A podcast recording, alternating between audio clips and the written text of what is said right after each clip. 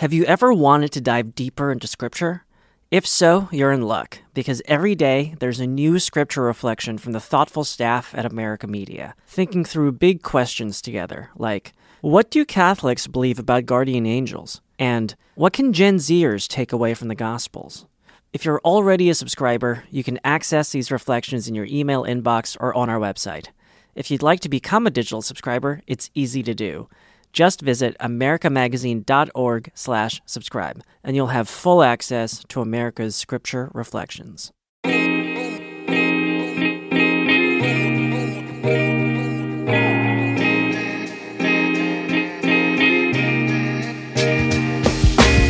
Hello, and welcome to Jesuitical, a podcast by the young, hip, and lay editors of America Media. That lay part means we aren't Jesuits, but we work with them.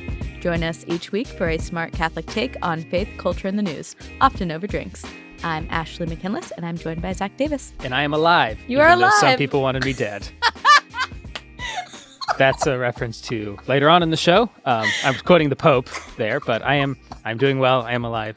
I'm really Oh excited to be with you today for this show. Me too. This is yeah. going to be a good one. Yeah, we have a really we got the Pope just like keeps giving us Yeah. speeches and quotes and things. So we've got more to unpack. So that's coming up first. But, But not only that, an amazing interview uh, with Casey Stanton.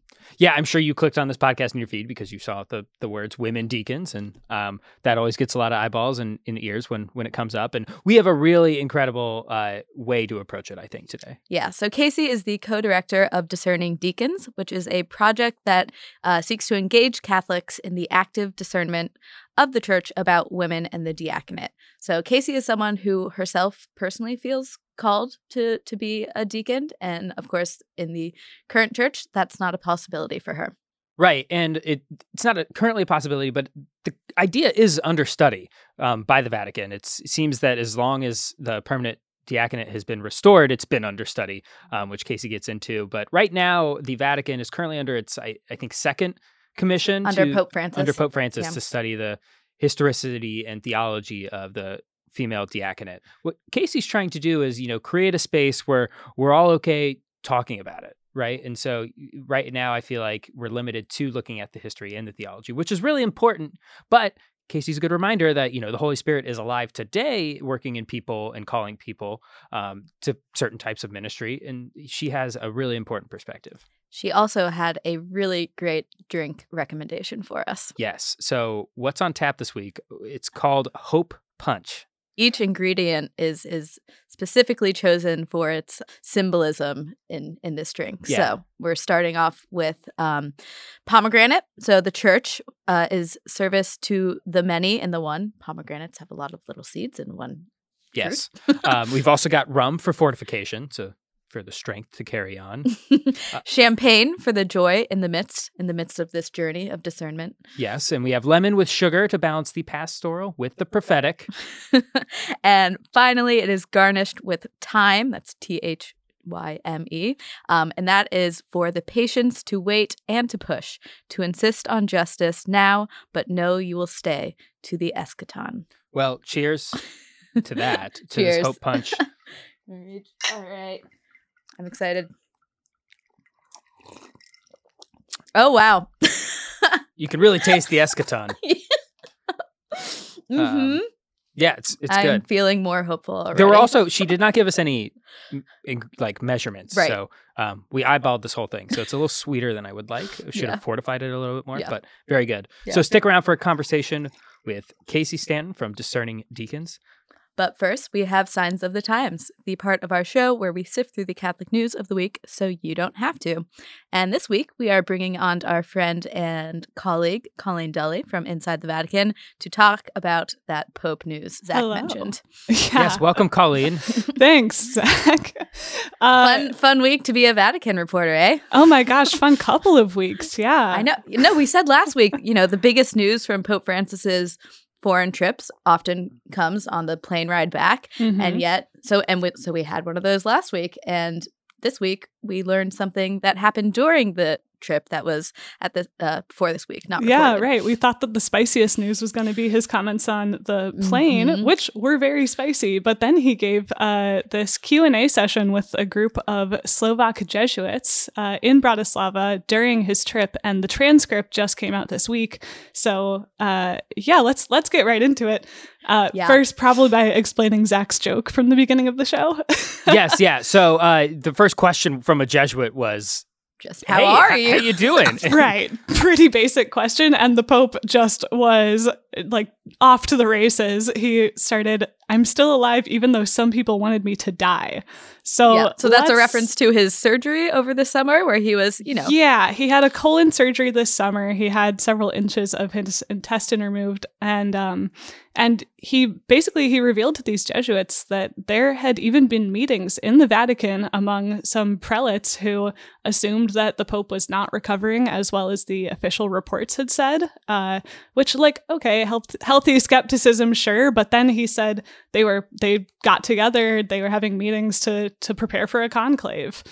Uh, yeah, but he said some people wanted him to die after that surgery. You're just imagining that awkward encounter, like, "Oh, Holy Father, so glad to see you. right. healthy and walking." We that meeting was just a precaution. Yeah, like pretty awkward that he heard about that and then called it out publicly. The thing with these comments that he made this week is, or that he made in this meeting, is that he knew they were going to be published. So he's kind of he's saying this knowing people are going to hear it.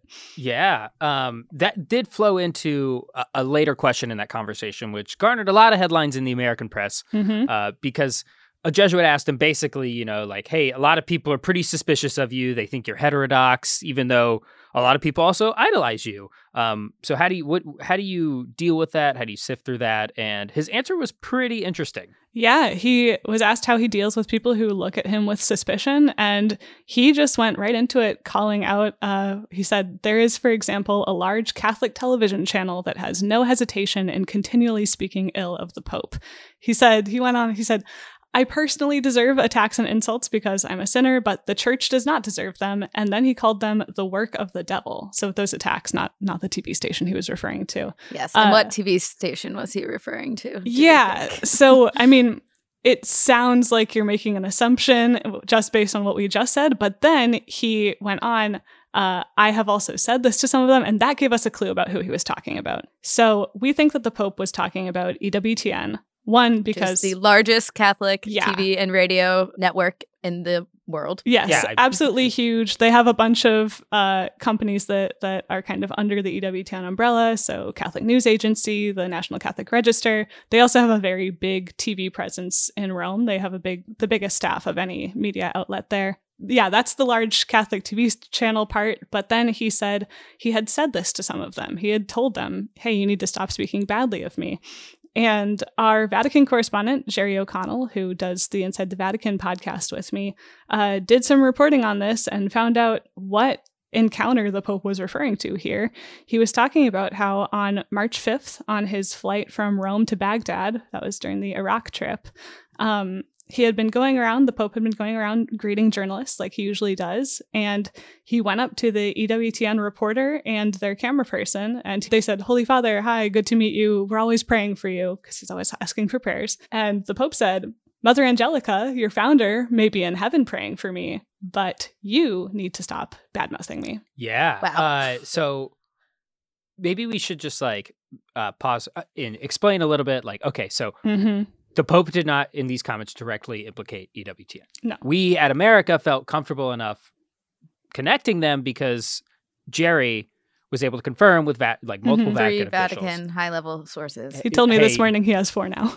All He- right. So four. Yeah, he also feels confident in this because the wording that the Pope used in his explanation of this and the wording that was used in that exchange on the plane was exactly the same. He like used the same Italian verb. So we should say EWTN has commentators and specific programs uh, within their TV and radio network that are themselves, you know, critical of the Pope or give platforms to people who are extremely critical of the Pope. People like Archbishop Vigano and Cardinal Raymond Burke, Steve Bannon. So people like that. So it's not the entire network, but there are there some of their most prominent people have uh, been very vocal in their attacks on Pope Francis. Right. One example of that, that that shows us that Pope Francis was definitely not talking about the whole network was that that reporter who he said this to on the plane, it was actually their first papal trip ever. Like they were a pretty new person at EWTN when this happened. I, I think it's important for us to say there that, you know, journalists are supposed to hold people in power to account. That is part of our job, right? We're not supposed to approach any powerful person uncritically. But what EWTN is doing in the Pope's view is far over the line of constructive criticism, right? It's it's attacking at the unity of the church, it's attacking at the heart of the church, it's attacking not him as a person, but his position uh, and his authority as yeah, like office. the- as, yeah, as as you know, as old school Catholics say, the guarantor of unity and orthodoxy in the church, right? He's like, I personally deserve these attacks, but the church doesn't deserve to have its head attacked this way. Yeah, which is I you brought up a really interesting point, particularly about you know what is the role of a Catholic journalist because you can imagine a, a, a different scenario where you've got a head of state, Mm-hmm. you know, basically calling critical a critical outlet the work you know and their attacks and their criticisms the work of the devil right in a secular context we'd be you, we'd be freaking out a little bit and so we do have to be clear because as we've seen there are people in high positions of authority in the church that certainly need to be held to account and religion journalists in particular have helped the church you know become who it's supposed to be and become accountable um, for the things it's done wrong. But what specifically you know you got into it a little bit here colleen is is different about what you know ewtn is as a catholic outlet and, and what exactly their attacks are on the pope basically they're they're telling people not to trust in this pope's authority right? And we see strains of this uh, throughout kind of catholic commentary on the internet. You know there there are plenty of people who uh, well there's a vocal minority that sees this pope as not a legitimate pope. There are people who Archbishop, V, you know, went so far as to you know issue an, a letter calling for the Pope to resign. yeah that was based on a lot of a lot of falsehoods right that ended up coming out uh, and yet EWTN continued to give him a platform now it, i think a lot of people who are listening would be very surprised to hear this because e- to them ewtn um, Is is where their grandma watches mass. for sure mass and the rosary right? yeah And so to hear the Pope call this Catholic TV channel, you know, and the things they're doing, the work of the devil, I'm sure is pretty jarring. Oh yeah, totally. I've been thinking nonstop about what, what my grandma would think about this, about us reporting on the Pope saying this about the TV station that she watched for, you know, my entire childhood. Um Right. And, and, and the reach is enormous, right? Yeah. Because it's they've got they've got the television station, but they've also got several uh, news outlets connected to them National Catholic Register, Catholic News Agency. they have about um, and- 500 radio stations and they have a big uh, company that's a branch off of them in Africa. So I do think that this should, you know, cause some sort of a reckoning within the American church um, because EWTN is, is extremely influential, um, both in the lives of the homebound, right, who watch it for mass and rosaries, but also um, a number of our leaders in the American church are are taking very seriously the things that it says. And if you know it's at odds with the Pope, it's not to say that the Pope is automatically right, but it does it does call for a moment of reflection. I think. So, if you want to hear more about this, because there is a lot more to this uh, talk that the Pope gave to the Jesuits in Slovakia, you can read all about that. Get Jerry's reporting at americamagazine.org. And if you listen to ITV this week, you can get a behind the scenes look at, at how all this went down. Jerry Jerry was on that papal flight back in March 5th. He accompanied the Pope to Slovakia. Um, so he he has he has a lot to say on the subject. So go over to Inside the Vatican. Colleen, thanks so much for joining us. I hope you get a break, and I hope the Pope, you know, just like takes a, a- a rest for a week or so that you, you can have some time to chill out. It's always fun to come on here and, and unpack the stories with y'all. So thanks thanks for having me. Thanks, Colleen. And now stick around for our conversation with Casey Stanton.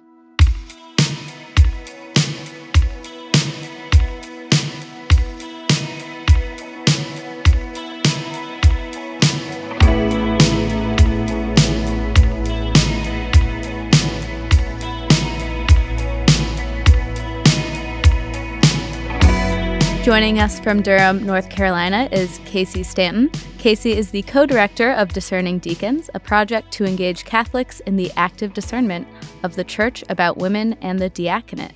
Welcome to Jesuitical, Casey. Thank you so much for having me today. Yeah, thanks for being here. This is going to be a really exciting topic. I know we've had a lot of listeners write in with um, a ton of interest about it. So, right now, the Vatican is currently exploring um, through a number of I think we're on our second commission to study uh, the possibility of women deacons. But before we get into s- sort of the church politics and bureaucracy, can we just like start in with you because I think you have a personal story that's of of interest here. You personally feel called to the diaconate. Is that correct? I do. Could you could you say like a little bit about where that came from? Sure. You know, I'm part of the first generation of women who are now old enough to serve as deacons. So I'm 36, might be on the old edge for your listeners, but um, who I grew up as an altar server. So kind of growing up doing the ordinary things of serving at the mass, getting called out from school to go do funerals and weddings on the weekends. And I didn't come from a particularly pious home. I grew up in Boston, um, but serving at the altar was just one of the things you did once you hit the mark of first communion. You know, when I was in high school, I went to an all girls high school, and one of the things we had to do for to pass religion class sophomore year was prepare um, a homily. A reflection on the word of God. And we were expected, as young women following Jesus in the world, to be able to read the scripture and to have something edifying to say for our community. So I didn't know there was anything revolutionary about that at the time. It was just what was expected of us. And at the same time that I was, you know, a young girl in high school, the clergy sex abuse scandal broke in Boston. I grew up in Boston and it was really a shattering moment of feeling like what is this institution? Is this an institution I want to be connected to? You know, what is it about? Uh, and so I went on sort of a long roundabout journey to try to figure out if you know this was going to be a home for me. And it was through the witness and encountering people who just seemed to take Jesus at his word when he said to feed the hungry and go visit those who were in prison and visit the sick. They were doing it. I met a sort of a troop of Catholic workers in South Bend and they took me in. It was it just went better for me when I hung out with them on a Friday night uh, I woke up with less regret on Saturday morning, and I found that there was a lot of healing here in those that were practicing the works of mercy. So they were kind of first disciples on my own journey that made me feel like the Catholic Church was big and wide, and there was plenty good room for all of us. And even as certain decision makers in the church had really violated and broken trust in pretty horrific ways, um, there were others who were kind of pointing another way forward of a way to practice the faith that was pretty radical and revolutionary. And so it just it really inspired me.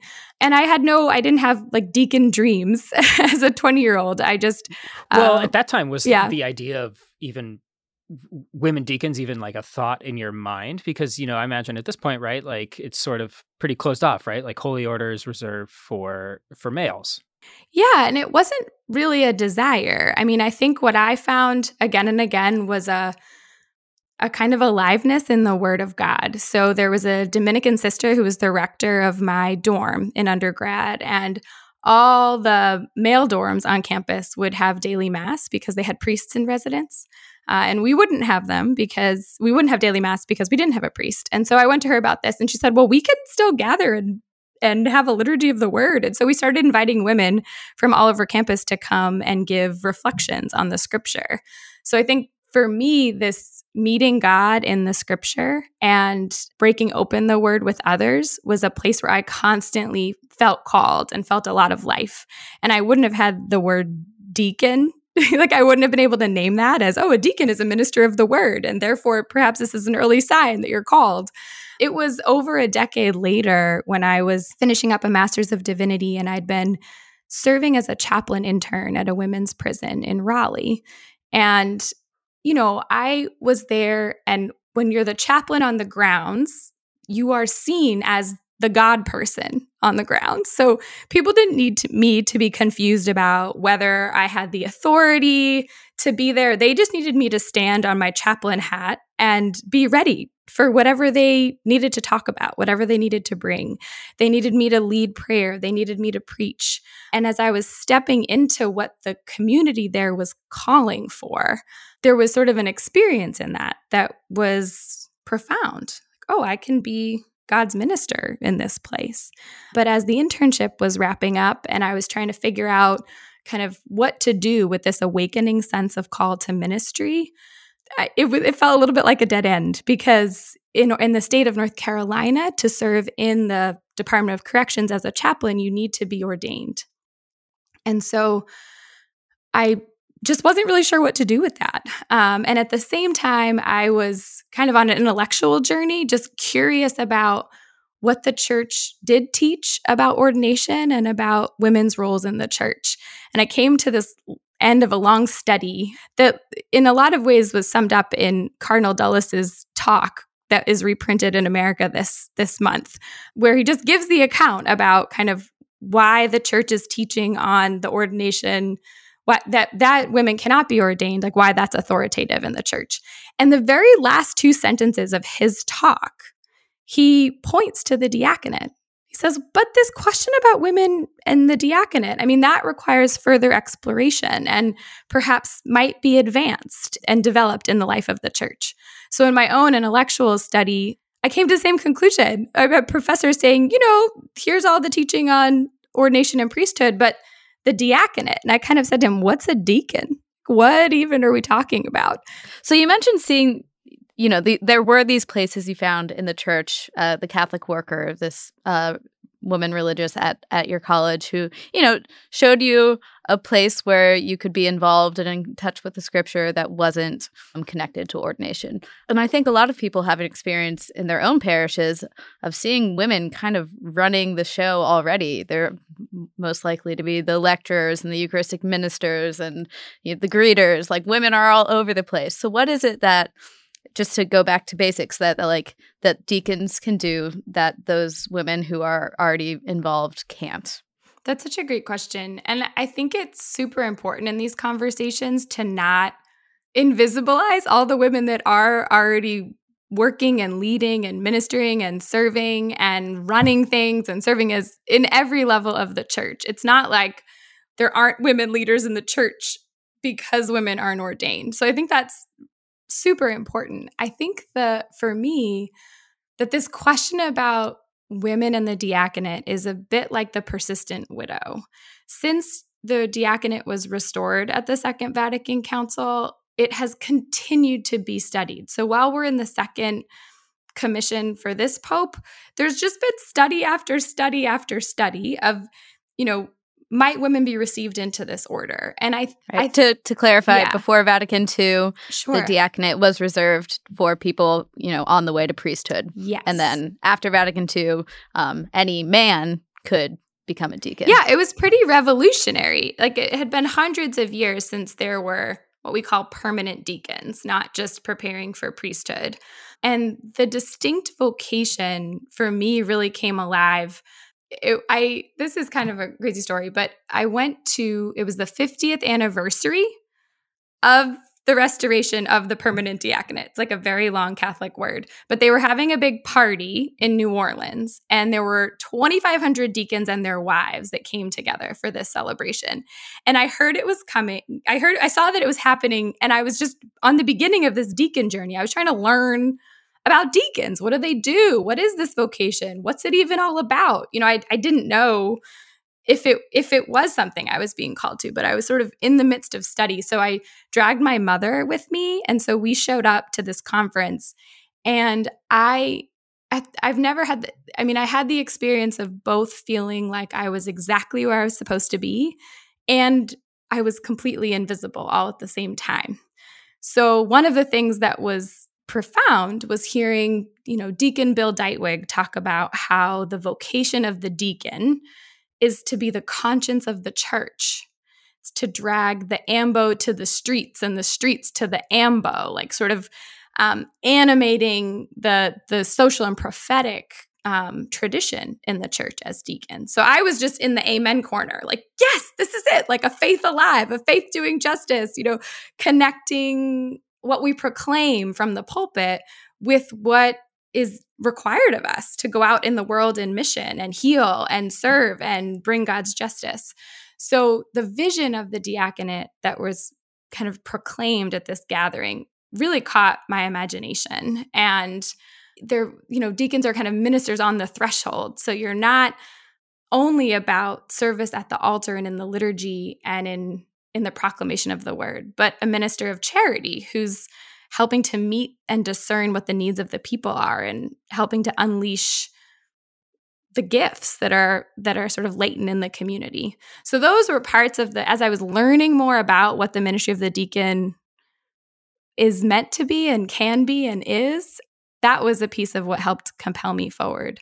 Well, and there are some like in the same way that uh, you know you mentioned in the state of Carolina, you have to be ordained to be able to carry out certain ministries from a secular function, but also within the church, right? Like there are pretty clear you can and can't do's um, mm-hmm. in terms mm-hmm. of your status of ordination, like yeah. um, baptize uh, in most circumstances, you know, preach, witness, um, witness marriages, funerals. Um, am I missing any other? Those are, um, yeah, funerals, marriages, preaching in the having faculties to preach at mass. Well, I think I. I just like feel like it's important to say yeah. because I, yes. I, I do feel like sometimes in these conversations there's a, a thing of well, you don't have to be a priest or a deacon to be able to, you know, spread the word of God, and like that's true. But there, we we we should be upfront about mm-hmm. the rules that mm-hmm. are in place and the things that mm-hmm. we do mm-hmm. reserve for for ordination. Um, I kind of want to like get into this experience of discernment that you have because you're encountering this this call um, or the, this call, this desire, this interest to explore the diaconate at a, at a time when there is still a prohibition um, mm-hmm. on women deacons, but also a time of exploration. And you know, we've seen other movements in the church try to, you know, ex- lots of women leave to explore this call to ministry. Right? They leave the the formal Roman Catholic Church and you know they join another denomination. Did what was that like? You know, trying to decide whether or not to stay within the institutional Catholic Church. I don't think I'm alone in this, but I'm I just um I'm Catholic in my bones, you know, and I'm Catholic because um it's the tradition that has shaped me and has given birth to this love of the word and um and this desire to serve the church. And so when I first learned about deacons, it was exactly the same time when the women religious of um, the International uh, Union of Superiors General first met in 2016 with Pope Francis and put this question before him about um, what about women in the diaconate? And he said, yes, of course, we should continue to study. Now it's this living conversation. Um, and we've got the first gender balanced, you know, commission in Vatican history, as far as we know, that's that's put into motion. And so at that time, I actually started the Ignatian exercises. I did the 19th annotation and had an experience early on in that process of really just coming open. You know, what am I supposed to do? Am I supposed to go become an Episcopalian priest? Am I supposed to? So you were definitely wrestling with, you know, do, should I leave? It was all on the table, like a good discernment. You got to put it all there. And there was a lot of consolation right from the beginning, a sense that of saying Jesus saying you're called I've called you to preach, I've called you to preside and I've called you to stay. And then Jesus saying like now it's time to learn how to pray. Like I've got you. And so it was this real sense of like okay, like if you've got me, I'm here. I'm here. I just want to follow you. That's the whole point. That's the whole game is to follow you and wherever you're leading me. Did you have any resistance to that? Internally or Yeah. Yeah no, there's so much joy in this. Um, and there's so much joy in, I think one of the greatest joys has been discovering that I'm not alone. Because I think one of the lies that I had in my own head was, well, I must just be hearing this wrong because there's not a path for this in the church. So I can't be called to this because there's not a path. And God wouldn't mm. call me to something that's not mm. possible to do, I don't think, except for the whole Mary, impossible things, all of that. So it it, it was it, I you know, you can start to feel a little insane. Like I can't trust my own judgment anymore. And so one of the things I did early on was just start to reach out to people, anyone I could find on the internet who talked about women in the diaconate and I just was calling them and and asking for their stories and trying to get to know them. And I realized I wasn't alone. Like there's other people out here, but we're kind of this underground. Like we're working in the church, we're ministering. You know, I, I when I went to work at my own parish, Immaculate Conception, you know, I would broach it with my supervisor, who was a woman who'd been in ministry her whole life. And she was like, Of course, I feel like I was called to that. Like, of course. And just, it was, it was sort of this open secret. There were three women on our little parish staff who all would have discerned a diaconal vocation if the door was opened. So that was part of the consolation for me was, oh, we're all out here. It's just maybe we're just invisible somehow. And what would it mean for our church leaders to have an encounter with our call? And could that be an occasion for conversion, for learning something new about who can be ordained to what in our church? You you talk about this, you know, taking a very Ignatian approach to this discernment. And one thing, you know, you hear about in the spiritual exercises um, and from Jesuits is the importance of you know, indifference and having the interior freedom to like be like, all right, there what I think I want could maybe not be what I want and I need to be open to what happens and you know, I don't have to tell you that the church can, you know, moves in cent- changes in centuries and slowly and sometimes not at all. So, you must there must be part of you that accepts or maybe even expects that this change might not happen in your lifetime and so i'm wondering how you how you think about indifference in in in terms of your call. I think about it a lot. I um met with my own bishop to seek his counsel um, and his blessing for this work um, just which is work to try to make it okay to have the conversation to say it's it's okay for us to talk about this. It's not a banished topic. It's not a burned book. We can just explore this. We can learn some things. So when we met that was one of his pieces of counsel was you know be sure you're not leading people to have false expectations or false hope that you know this is definitely going to happen. And so and then if it doesn't they're super disappointed. And I've been thinking about that advice a lot because there is a way that we have to hold everything loose. You know, nothing's promised. Yeah, and, and I, yeah, I want to clarify. Indif- yeah. Indifference does not mean not caring. Oh no, yeah. I know exactly what you mean. Yeah. I think that's a good. It's a. I think it's a really liberating topic because it mm-hmm. actually means it's not my job to make it happen. Like it's not like somehow I'm called to get the church to make this big change. Like no, I'm just called to be faithful today to the next thing that I'm being prompted and invited to go do. And I feel like a part of the path had before we started discerning deacons, before the thing got launched, it was just, it was finding other women and discovering we weren't alone. It was beginning to build a network and say, what if we weren't afraid to name out loud what we feel like we're being called to and and can that still be a faithful act so there i definitely do have to practice a certain indifference. Like would I would be disappointed, you know, I would be disappointed. I'm not I wouldn't I don't want to lie, you know. I if the church decided no, we are not we don't think we have the authority to ordain women as deacons. That would be a blow. And I think that our church leaders need to know that there's a lot of folks that that might be the final blow for them. Like there's just a lot of folks who are just hanging on and they're that our leaders have the ability to grow the hope. They could act in a way that would make it more hopeful.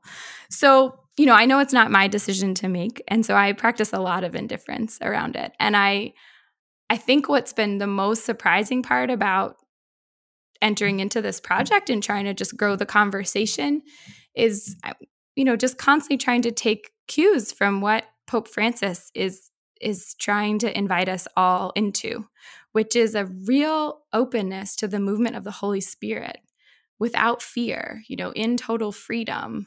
That, that the Holy Spirit hasn't left the building, but is actually still animating the church.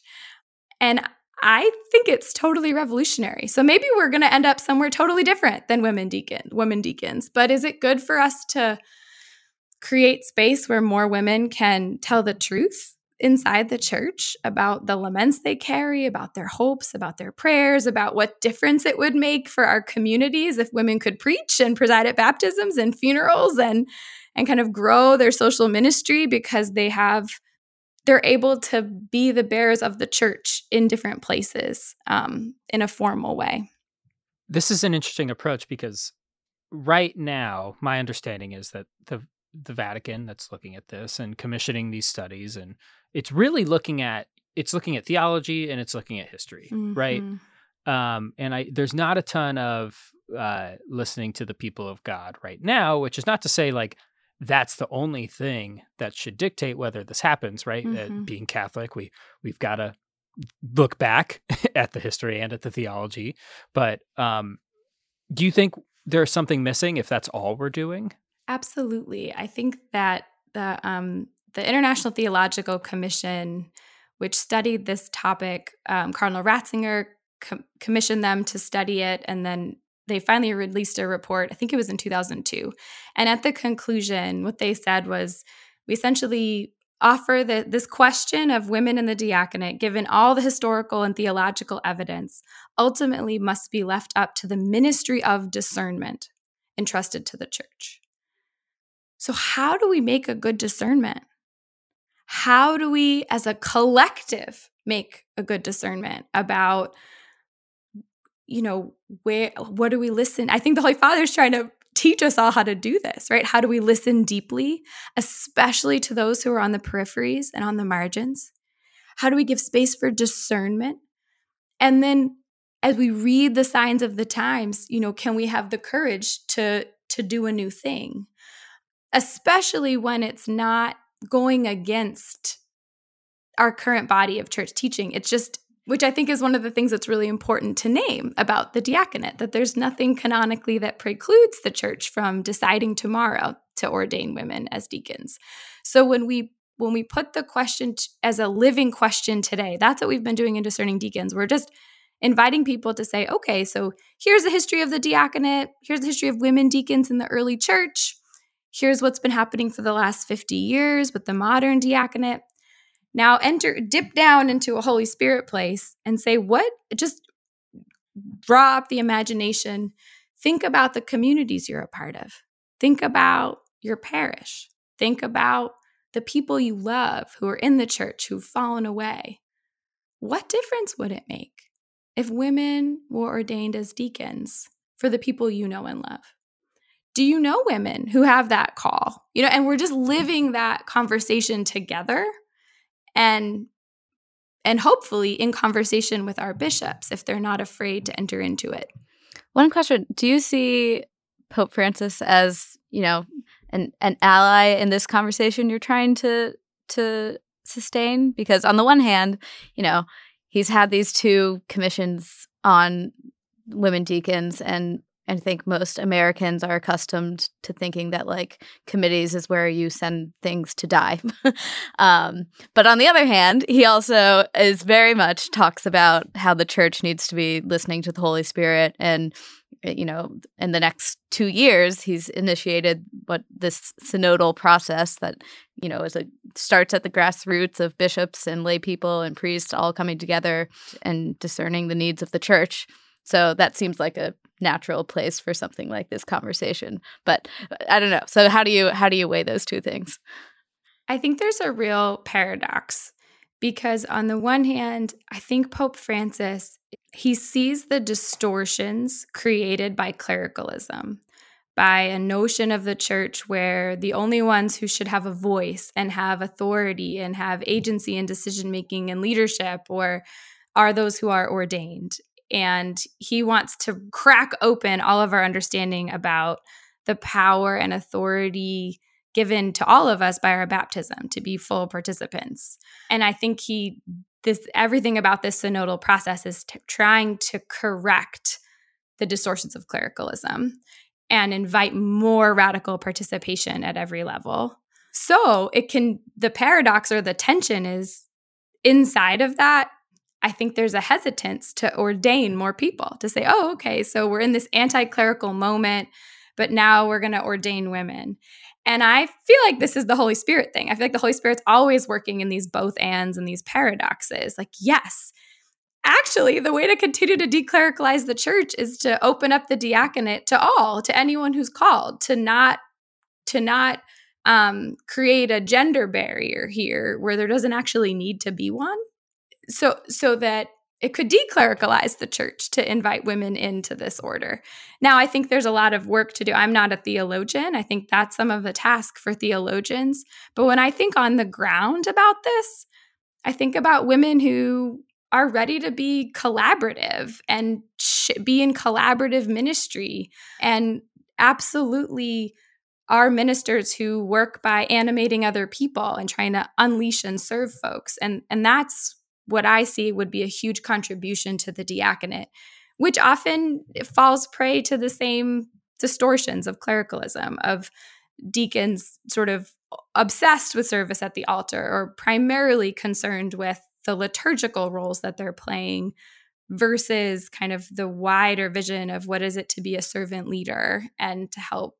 So I think Pope Francis is open to the Holy Spirit. And uh, I think in insofar as we are all trusting in the Holy Spirit to guide, especially in this process in the next couple of years, who knows what could unfold.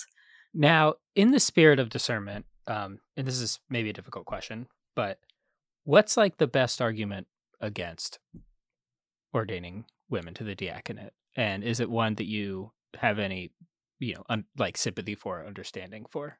It's funny because I think there's actually really interesting arguments from all sides. So I think sure. on one side, there's an argument that says, well, women don't, you don't want to have to come under the thumb of a bishop and women are going to be you know enshrined as perpetual servants in the church and they're already they already have too much of a servant status as it is and now you're going to kind of um, reinforce that or there's going to be like a limited a limitation on the freedom and agency that women might have to engage in their ministry. So that's on on one end.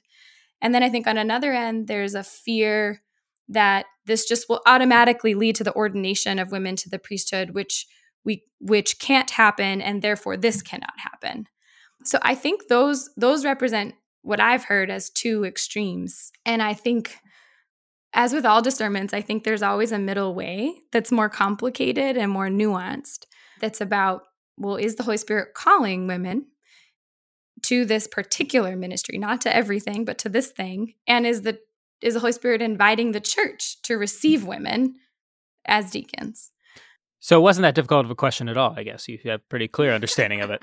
Um, I mean, it's kind of tricky, but like I, I don't know. I think there's also just like a there's an imagination thing too, you guys, because it just hasn't been mm-hmm. imagined. And so people there's a lot of fear, you know? We couldn't imagine that the sun was the center of the universe instead of the earth. We can't imagine you know, what would it be to have women vested? It'll displace the men. You know, the church is already too feminized, and this will just add to the sense that men don't really have a place here. You know, um, I think there's those kinds of fears that exist. So, one thing that just like popped into my head when you were talking about the tension of, you know, Pope Francis realizing that clericalism is is a problem and maybe ordaining more people is not the solution. So I'm wondering if like is there a different path where it's you know, you don't ordain more people and women, you make it so you don't have to be ordained to like say a homily at mass. Like is that even is that more off the table or is that another option that could happen?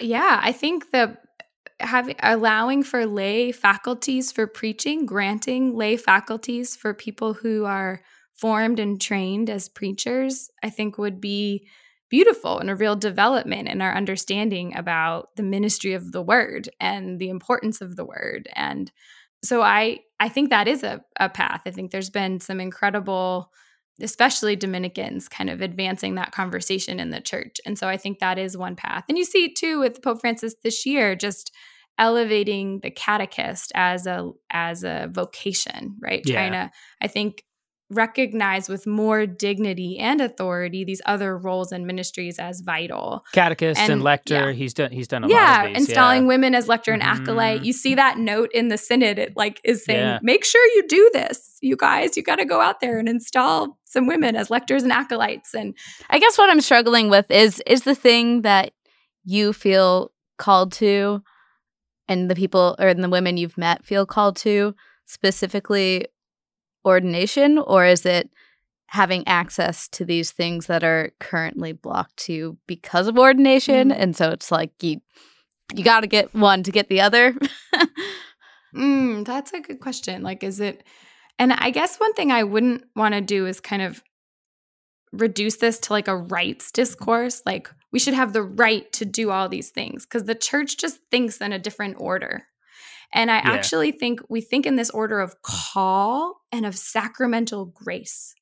So more than anything, what I what I desire and what I think many women desire is the the grace of the sacrament so that on hard days when you want to quit because ministry is hard a lot of days you're reminded that you've made this lifelong commitment and it's ordained and blessed and you can you can count on God's grace to keep you and that you are able to be drawn up in the sacramental um, reality of the church. One one woman, Kelly, who ministers in Boston, she talked about, you know, if you know, if I were to be ordained a deacon tomorrow, in so many ways, nothing about her daily day to day would change. She said, but spiritually, everything would change. And and so I don't think it's just about the tasks that deacons are permitted to do. I think it's about becoming, like who we get to become, our our vocation, our path to holiness. Um, you know, that it's through the the the gift of the diaconate and the grace of the diaconate that that's what we're seeking to be a part of. So I'm imagining like a flip side of the question where you we substitute the word like diaconate for marriage, right? Like, oh, if Mm. you could just be allowed to like do all the things that you do with as, with your married spouse, um, but you could it was you know called something else, right? Um, mhm. I, I thought that was a fantastic answer, and thanks so much for coming on the show, Casey. We have one final question for you okay, uh, that we ask all of our guests, okay. and it's if you could canonize one person, living or dead, Catholic or not, fictional or real, ordained or lay, who would it be and why?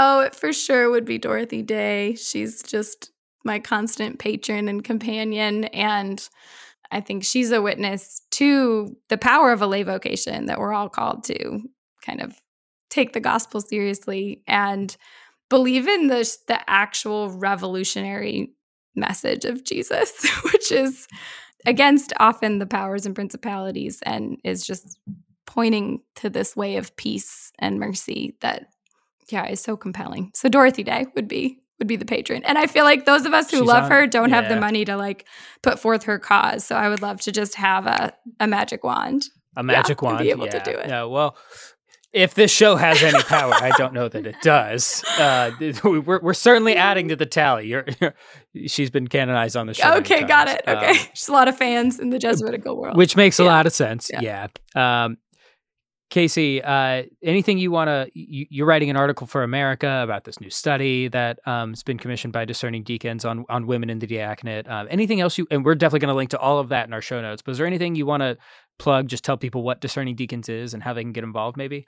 Sure. Um, I think I just would invite people to hop on a welcome call. We just are welcoming people every month. Um, it's kind of like the, yeah, just as, as a way to meet other people who are learning about this young, old, men, women, ordained lay, all the folks who are feeling inspired. And maybe you've been looking for a way to learn more or a way to be part of a collective witness in the church for this hope and that's what we're doing together is just trying to meet and grow the community and grow the conversation and yeah take courage from each other that it's this is a good thing for us to talk about however the road kind of unfolds before us so i'd welcome i'd love to meet people on a welcome call and Awesome. And the website is discerningdeacons.org.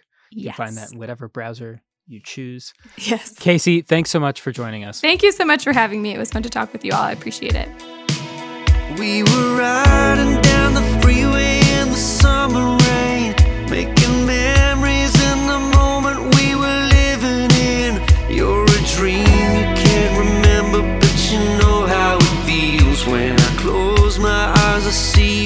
and know that it's real.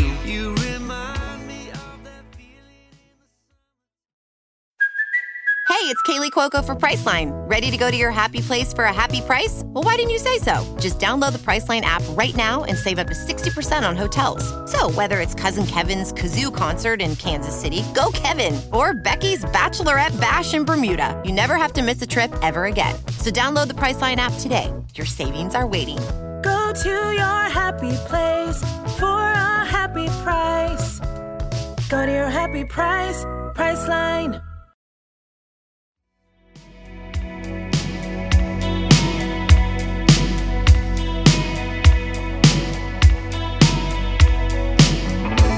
And now it's time for some housekeeping. What do we have this week, Zach? So, if you enjoyed that conversation with Casey, we've got a ton more stuff on women in the church. That America just published a special issue on that exact topic, and you know we referenced a few things in that conversation. You know, Cardinal Avery Dulles' uh, he he had this sort of landmark article on women's ordination where he suggests at the end the possibility of ordaining women to the diaconate.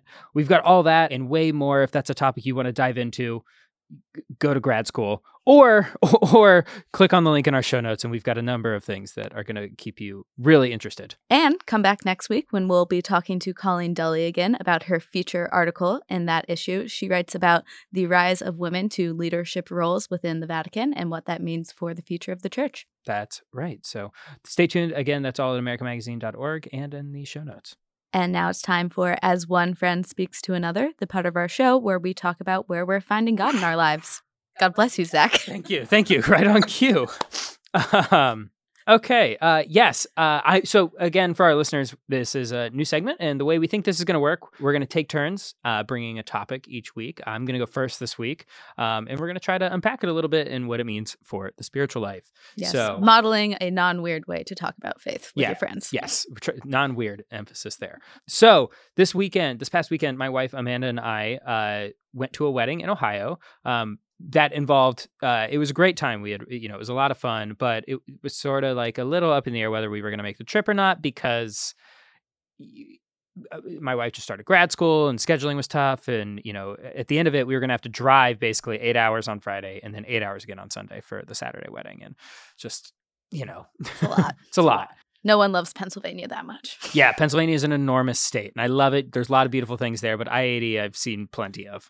But you know, we had we did have a great time, and you know, we're driving back, and Amanda and I are talking, and it's just like Amanda's like, we made a lot of people really happy, and you know, we were talking about how good that felt, and she's like, you know, it's we always say, you know, and one of the things we try to do in our marriage is just show up and how important that is. You um, the importance of just showing up, even when you it's hard and when you don't feel like it. You know, for the important things, you know, just be there. And that got me thinking a little bit about um, all the times that people in my life, like an example, like I had a my like best childhood friend showed up to my my grandma's calling hours, and that's something like I will never ever forget. Right, like just seeing someone's presence there, and we didn't have like a conversation or anything, but like that hug meant the world to me, and that's sort of like a lot of the spiritual life in the way that you know whether it's with prayer or like the, No, it makes me think of just, you know, mass. like yeah. I remember, you know, during the pandemic when when churches started uh, having in person uh, mass again, I you know I thought about it and decided I wanted to be there, and so I would go, and you know there would be maybe ten other people there, and you know the the priest would just be like, it seemed like talking to each person individually, just being like. I understand why people aren't coming, but having you here, just being with you, having you present, uh, means the world to me. And like, there's this monk, monk that goes to goes to St. Boniface, and I did the readings one week, and he just come up to me and was like, "Just thank you for being here," and I was just like, felt it. um, yeah And thinking back on that now, I'm like, oh, I've kind of not been showing up as much recently, and so having this conversation is definitely like stirring in me a reflection on like how good that felt, and that it, it could feel good again to to be there.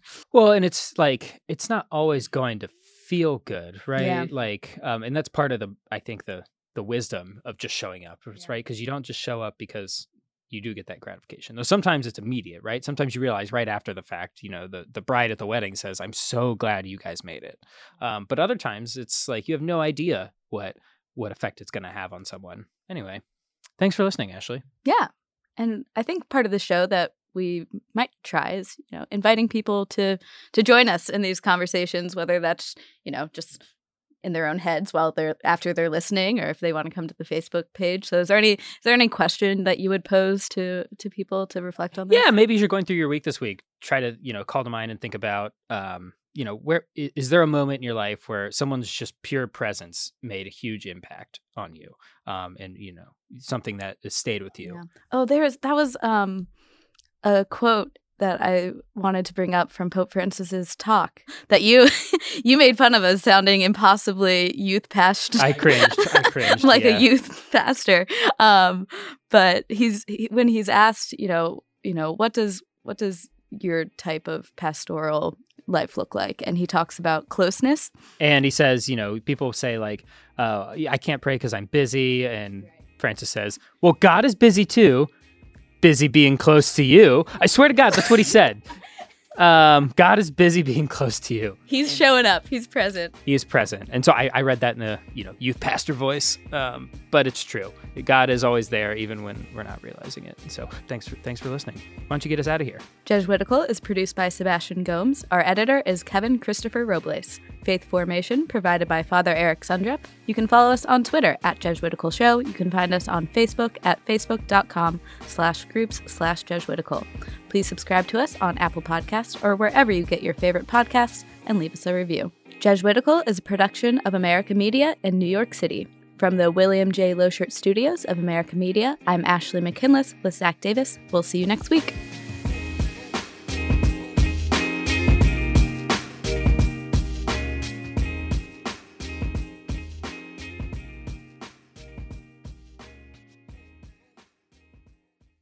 Have you ever wanted to dive deeper into Scripture? If so, you're in luck, because every day there's a new Scripture reflection from the thoughtful staff at America Media, thinking through big questions together, like what do Catholics believe about guardian angels? And what can Gen Zers take away from the Gospels? If you're already a subscriber, you can access these reflections in your email inbox or on our website. If you'd like to become a digital subscriber, it's easy to do. Just visit americamagazine.org slash subscribe, and you'll have full access to America's scripture reflections.